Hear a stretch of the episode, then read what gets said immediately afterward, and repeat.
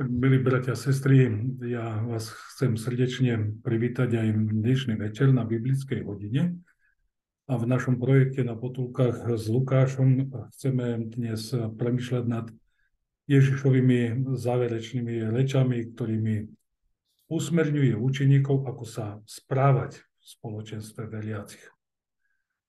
Téma sporo prvenstvo a vystraha Petrovi nerieši iba problémy prvých učeníkov, ale je tiež aktuálna pre veriacich dnešnej doby. A preto budeme spoločne premyšľať nad biblickým textom z Lukášovho Evanília 22. kapitoly verše 24 až 38. Tak sa započúvajme do biblického textu. Prečítam Božie slovo. Povstal medzi nimi spor. Kto z nich je asi najväčší? On im povedal, Kráľovia panujú nad svojimi národmi a tí, čo majú moc, nad nimi volajú sa dobrodincami. Vy však nie je tak. Ale najväč, najväčší medzi vami nech je ako najmenší. A vodca ako slúžiaci. Lebo kto je väčší? Ten, čo sedí za stolom, a či ten, čo obsluhuje? Nie ten, čo sedí? Ale ja som medzi vami ako ten, čo slúži. Vy však ste tí, čo ste v mojich pokušeniach zostali pri mne. Ako mne dal Otec a ja dávam vám kráľovstvo. Aby ste jedli a pili za stolom v mojom kráľovstve. A sedeli na trónoch a súdili 12 kmeňov izraelských. Tu povedal pán, Šimon, Šimon, aj hľa, Satan si vás vyžiadal, aby vás preosial ako pšenicu. Ale ja som prosil za teba, aby tvoja viera nezanikla. A ty časom, až sa obrátiš, utvrdzuj svojich bratov. On však odpovedal, pane, hotový som ísť s tebou aj do väzenia, aj na smrť.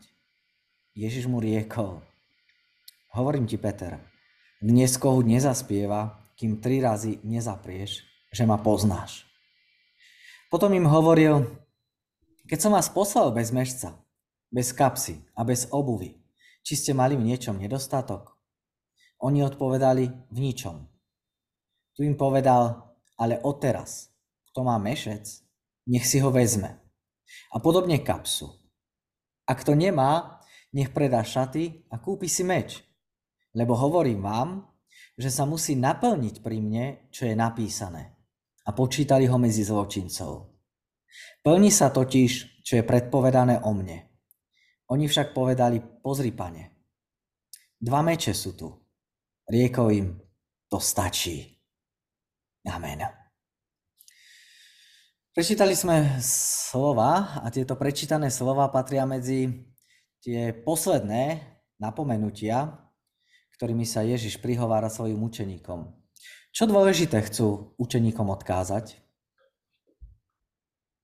Keď si človek uvedomuje, že je čas jeho odchodu blízko, tak určite netára do vetra. Chce povedať to, čo je dôležité pre spoločenstvo najbližšie. A tak je to aj v Ježišovom prípade. Okrem základov učenia o posledných veciach reaguje aj na nové otázky, ktoré vznikli v spoločenstve jeho následovníkov. Ježiš vie, že prídu tvrdé časy na jeho učeníkov a preto je potrebné robiť to, čo spoločenstvo buduje a nie trhá. Tieto reči situuje evangelista Lukáš po poslednej večeri. Niektorí evangelisti situujú reč o Judášovej zrade pred večeru, ale u Lukáša tvorí eh, to spoločný blok ktorý má veriaci napomenúť k správnym postojom. A Ježišova reč chce učeníkov upozorniť na následovné témy. Ako sa získava v prvenstvo v církvi?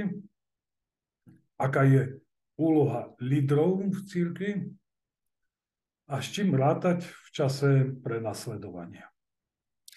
Z nášho textu je vidieť, že otázka kto je zradca, vyvoláva protiotázku.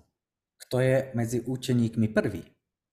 Na čo nemá podľa Ježišových slov církev v otázke prvenstva svojich lídrov zabúdať? Šokujúce oznámenie o zradcovi vyvolalo nielen hľadanie toho, kto je tým najposlednejším, ale zároveň vyvolalo otázku, kto je tým prvým. Z hľadiska politických predstav o Mesiášovi, ktoré boli mnohým z nich blízke, bola táto otázka prirodzená. Ak bude Ježiš kráľom, potom kto bude dnešným jazykom povedané jeho premiérom, jeho ministrami? Ježiš svojou reakciou na spor učeníkov učí, ako sa získava prvenstvo v církvi. A hovorí, že tužba vyniknúť a niečo znamenať je pre nás ľudí prirodzená. On to nejako nekritizuje. Už od malička badáme u detí, že chcú predbehnúť svojich rovesníkov a sú nešťastní, keď sa im to nedá. Táto tužba je po prvenstve sa e, neprejavuje iba v detstve alebo pri nejakej športovej hre. Aj v bežnom pracovnom alebo osobnom živote sa pri nás prejavuje túžba vyniknúť. Túžba byť e, prvý nemusí byť vnímaná negatívne. Ak svoje prvenstvo dosahujeme čestnými prostriedkami, potom je to v poriadku. Tužba niečo dosiahnuť nás môže robiť aktívnymi. Dokáže nás správne motivovať a dosiahnuté výsledky nám môžu dvíhať sebavedomie. Človek s nízkym sebavedomím je hotovou katastrofou.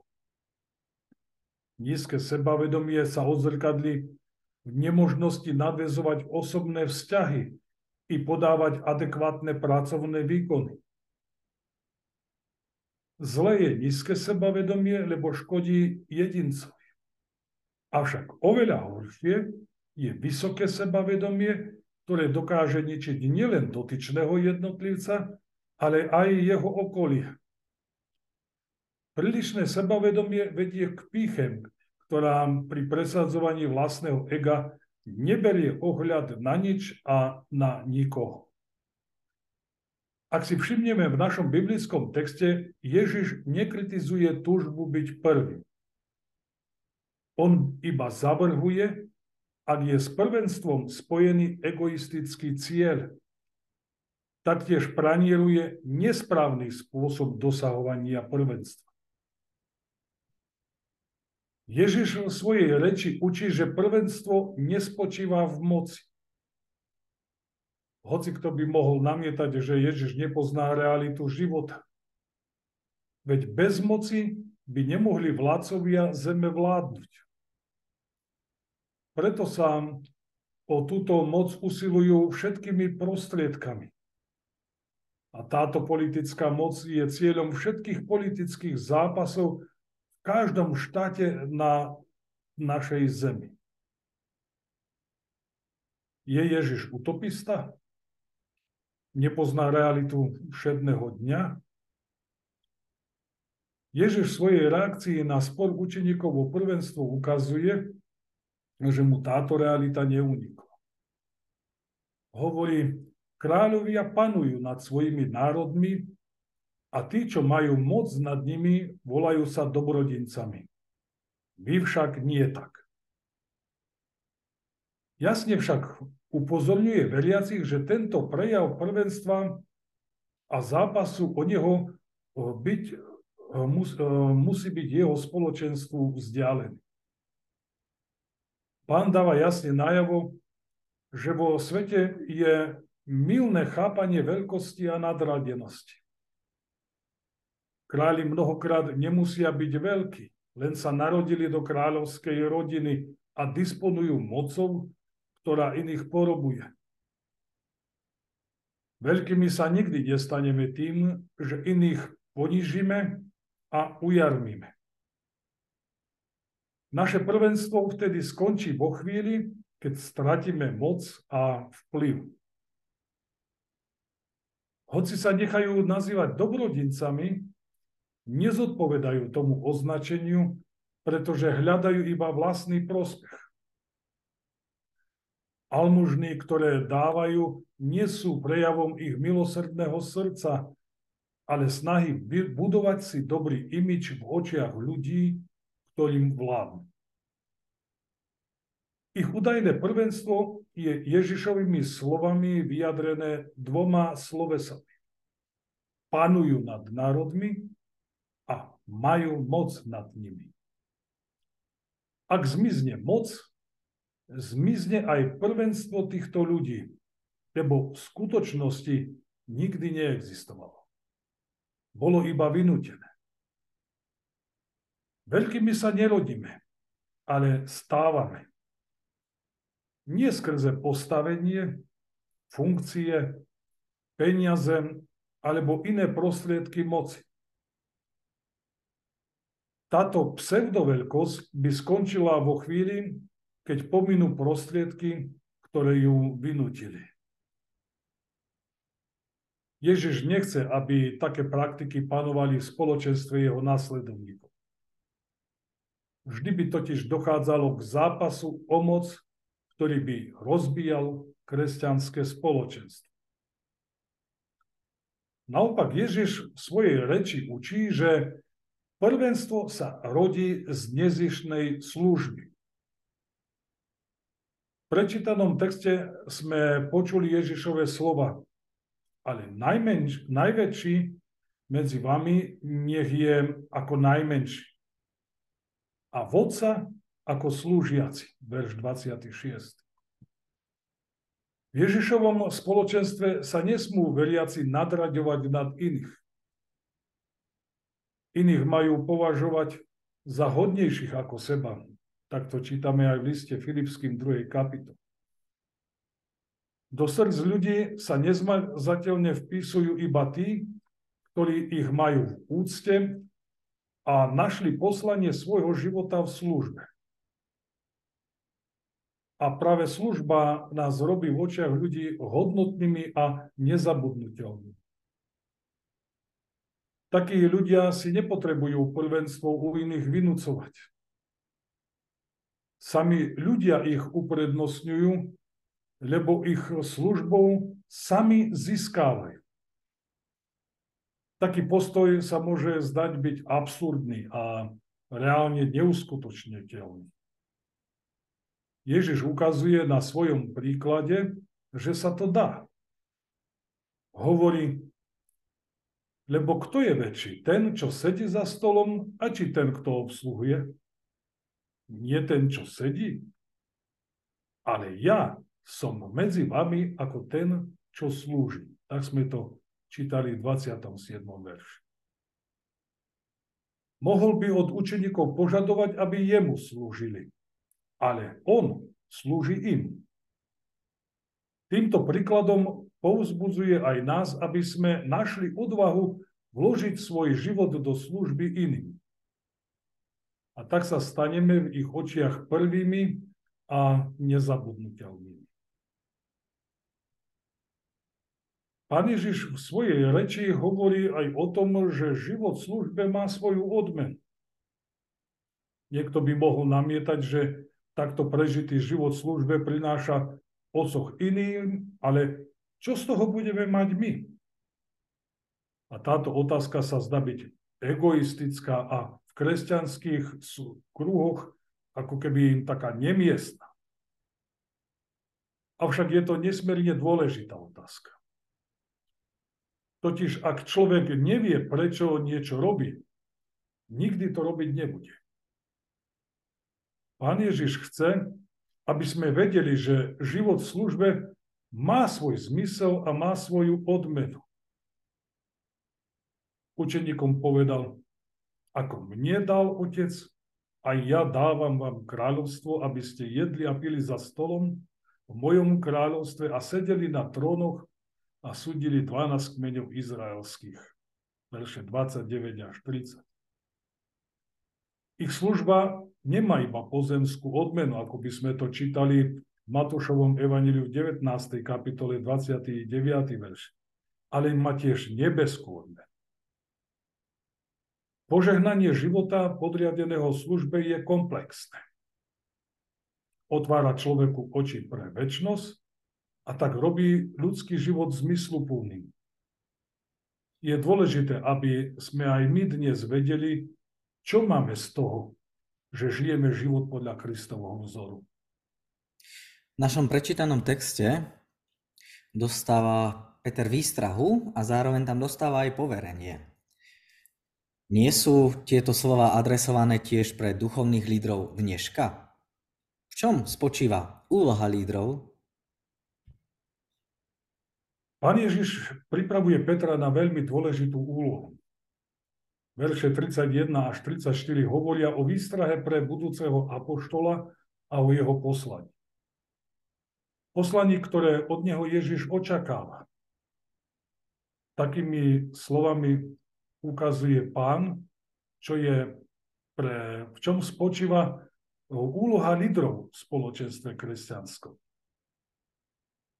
Pán Ježiš oslovuje Petra najprv jeho pôvodným menom Šimon. Dvakrát vyslovuje toto meno. A to je výrazom úcty a náklonnosti, ale zároveň vyzdvihuje význam nasledujúcej zmienky o pokúšení, ktoré príde na učeníku. Situáciu pokušenia vykresľuje Ježiš ako pôsobenie satana. Hovorí, Satan si vás vyžiadal, aby vás preosial ako pšenicu. Pôsobenie satana je obmedzené. Nie je neobmedzeným pánom, čo si môže robiť, čo chce. Môže konať iba to, čo mu je dovolené. To, čo mu je dovolené, je skúškou viery pre Kristových následovníkov. Majú byť preosiatí ako pšenica. Teda zostane to, čo má váhu a hodnotu. Plevy vietor skúšky odveje. Tejto skúške sa nevyhne nikto, preto vedúci líder kresťanského spoločenstva má vedieť, čo mu pomôže obstať a čo je jeho poslaním vo vzťahu ku kresťanskému spoločenstvu. Líder totiž nesmie prepadnúť um, pyšnému sebavedomiu. Po oznamení prichádzajúceho nebezpečenstva počuje Ježiš úžasné význanie. Peter hovorí, Pane, hotový som ísť s tebou aj do väzenia, aj na smrť. Čo viac môže ešte žiadať pán od svojho učenika? A predsa Kristus povie na Petrovú adresu slova, ktoré ho schladia. Ježiš mu riekol, hovorím ti, Peter, dnes, kohút nezaspieva, kým tri razy nezaprieš, že ma poznáš. Nedôveruje pán Petrovmu odhodlaniu? nie je zo strany učeníka myslené vážne? Naopak. Peter to myslel smrteľne vážne. Dokázal to aj v Getsemanskej záhrade, keď pri Ježišovom zajatí mečom bráni svojho majstra. Ježiš však upozorňuje, že toto odhodlanie rýchlo skončí, lebo je budované na falošnom základe. Peter ho sebavedomie opiera o svoju silu, schopnosti a o svoje poznanie viery, ktoré majú svoje limity. Každý kresťanský líder, ktorý zaklada svoju vieru a odhodlanie na svojich schopnostiach, rýchlo stroskot. Zápasoch viery nemôžno budovať na vlastnom sebavedomí. Preto pán svojho učeníka upozorňuje, že Silu obstať dostáva človek od Boha v modlitbe. Ježiš hovorí, ale ja som prosil za teba, aby tvoja viera nezanikla. Prajeme si aj dnes, aby církev mala odhodlaných ľudí, ktorí sú hotoví ísť za Kristom aj do väzenia, aj na smrť. Ale takých, ktorí k tomu čerpajú silu z Boha a nie zo seba. Líder má svoju úlohu aj v tom, aby nerozdeľoval ľudí na lepších a horších. Iných evaneliách sa spomína, že Petrovmu odhodlaniu nepohoršiť sa na Kristovi v čase pokušenia a ísť za ním do väzenia aj na smrť predchádzala poznámka. Ak sa aj všetci pohoria, pohoršia na tebe. Ale ja nie. On je ten lepší. Ježiš ho ale hneď prečiarkne oznamením jeho zrady. Neexistujú v cirkvi lepší a horší. Všetci zhrešili a potrebujú Ježišovú pomoc. Ak rozdeľujeme ľudí na lepších a horších kresťanov, potom rozbijame spoločenstvo veriacich. Podľa pánových slov, kúkoľ s pšenicou majú rásť až do žatvy, kým ich sám pán nevytriedi. A lídry kresťanských spoločenstiev nikdy nemajú byť sudcami nad prejavmi viery iných. Pán im dáva úlohu posilňovať pochybujúcich. Pán chce zo svojho učeníka um, úlohu, aby plnil úlohu posilňovať vieru pochybujúcich. A takto má vyzerať aj líder dneška. Peter nestratil v pokušení vieru, lebo pán sa za neho modlil, aby jeho viera nezanikla. Keď sa apoštol obráti, má sa stať zdrojom posily pre ostatných. Pán potrebuje tých, ktorí nerozdeľujú spoločenstvo, ale ho posilňujú. Každý člen spoločenstva sa môže ocitnúť v pochybnostiach viery. Čase, keď jeho viera kolíše, potrebuje oporu a posilnenie. A líder spoločenstva, ak čerpa silu z Boha, má poslanie posilňovať ostatných členov spoločenstva. Ježiš to povedal Petrovi slovami, a ty časom, keď sa obratíš, utvrdzuj svojich bratov. Otázkou ostáva, prečo túto úlohu dáva tomu, ktorý sa vystatoval a nakoniec zlyhal. Prečo touto úlohou nepoveril aniel? Možno práve preto, že ten, kto zlyhal, sa vie vcítiť do situácie zlyhajúceho a pochybujúceho. Peter v páde vyzrieva pre službu povzbudzovať bratu. Jemu k tomu dopomohol Ježiš a on k tomu má pomôcť ďalším apoštolom. Má to robiť s vedomím, že aj on sám zakusil nezaslúženú posilu od Ježiša.